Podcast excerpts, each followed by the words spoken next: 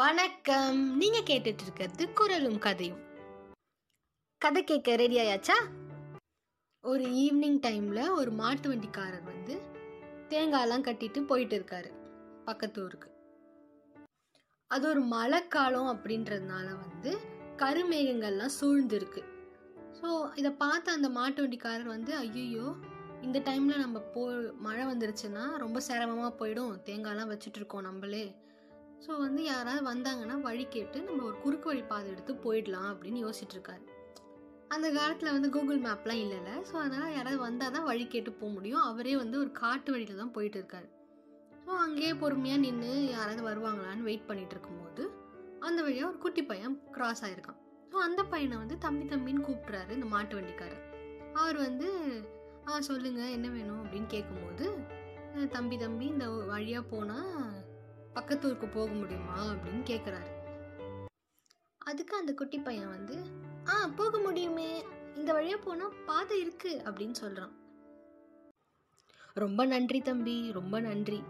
சரி இங்கேருந்து அங்கே போகிறதுக்கு எவ்வளோ நேரம் ஆகும்னு உனக்கு தெரியுமாப்பா? அப்படின்னு கேட்குறாரு அந்த மாட்டு வண்டிக்காரர். அதுக்கு அந்த குட்டி பையன் ஆ தெரியுமே. வேகமாக போனீங்கன்னா ஒரு மணி நேரம் ஆகும். அதே பொறுமையாக போனீங்கன்னா முப்பது நிமிஷத்தில் போயிடலாம் அப்படின்னு சொல்லிட்டு ஓடி போயிட்டானா அந்த குட்டி பையன். இதை கேட்ட அந்த மாட்டு வண்டிக்காரருக்கு ஒரே சிரிப்பு வந்துருச்சான் என்னென்ன சொல்கிறான் பாருங்களேன். சரி இப்போ எப்படி நான் வேகமாக போய் காட்டுறேன் பாரு அப்படின்னு சொல்லி மாட்டு வண்டிக்காரர் வந்து அது ஒரு காட்டு வழி பாதை அப்படின்றது கூட மறந்துட்டு அவர் பாட்டு வேகமாக வண்டி ஓட்ட ஆரம்பிச்சிட்ருக்காரு காட்டு வழி பாதை தானே அதனால் அது பாதை ஃபுல்லாக வந்து கரடு முரடாக அப்படி இருந்திருக்கு. அதனால் இவர் வேகமாக வண்டி விட்ட உடனே வண்டி வந்து அச்சு முறிஞ்சு அந்த தேங்காய் எல்லாம் கீழே சாஞ்சு மாடெல்லாம் மறண்டு அப்படியே கீழே வந்து நிற்கிறாரு அது காட்டுவடி பாதை அப்படின்றதுனால அவருக்கு உதவி பண்ணுறதுக்கு கூட அக்கம் பக்கத்தில் யாருமே கிடையாது. அதனால் அவர் வந்து அந்த மாடை ஃபஸ்ட்டு எடுத்துகிட்டு போயிட்டு ஒரு இடத்துல கட்டி போட்டுட்டு ஒரு ஒரு தேங்காவாக இவரே தான் எடுத்து வைக்கணும். எல்லா தேங்காவும் எடுத்து வச்சு மாடு வண்டியை கிளப்பி எடுத்துகிட்டு போய் திரும்பி அந்த பக்கத்தோட போகிறதுக்குள்ளே வந்து ரெண்டு மணி நேரத்துக்கு மேலே ஆயிடுச்சான் அப்போ தான் வந்து இவருக்கு அந்த பையன் சொன்னதோட பொருள் வந்து புரிஞ்சிருக்கு.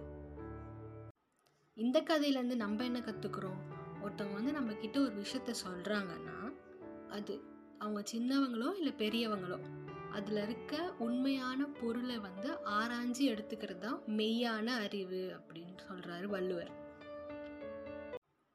குரல். எப்பொருள் யார் யார் வாய் கேட்பினும் அப்பொருள் மெய்ப்பொருள் காண்பது அறிவு.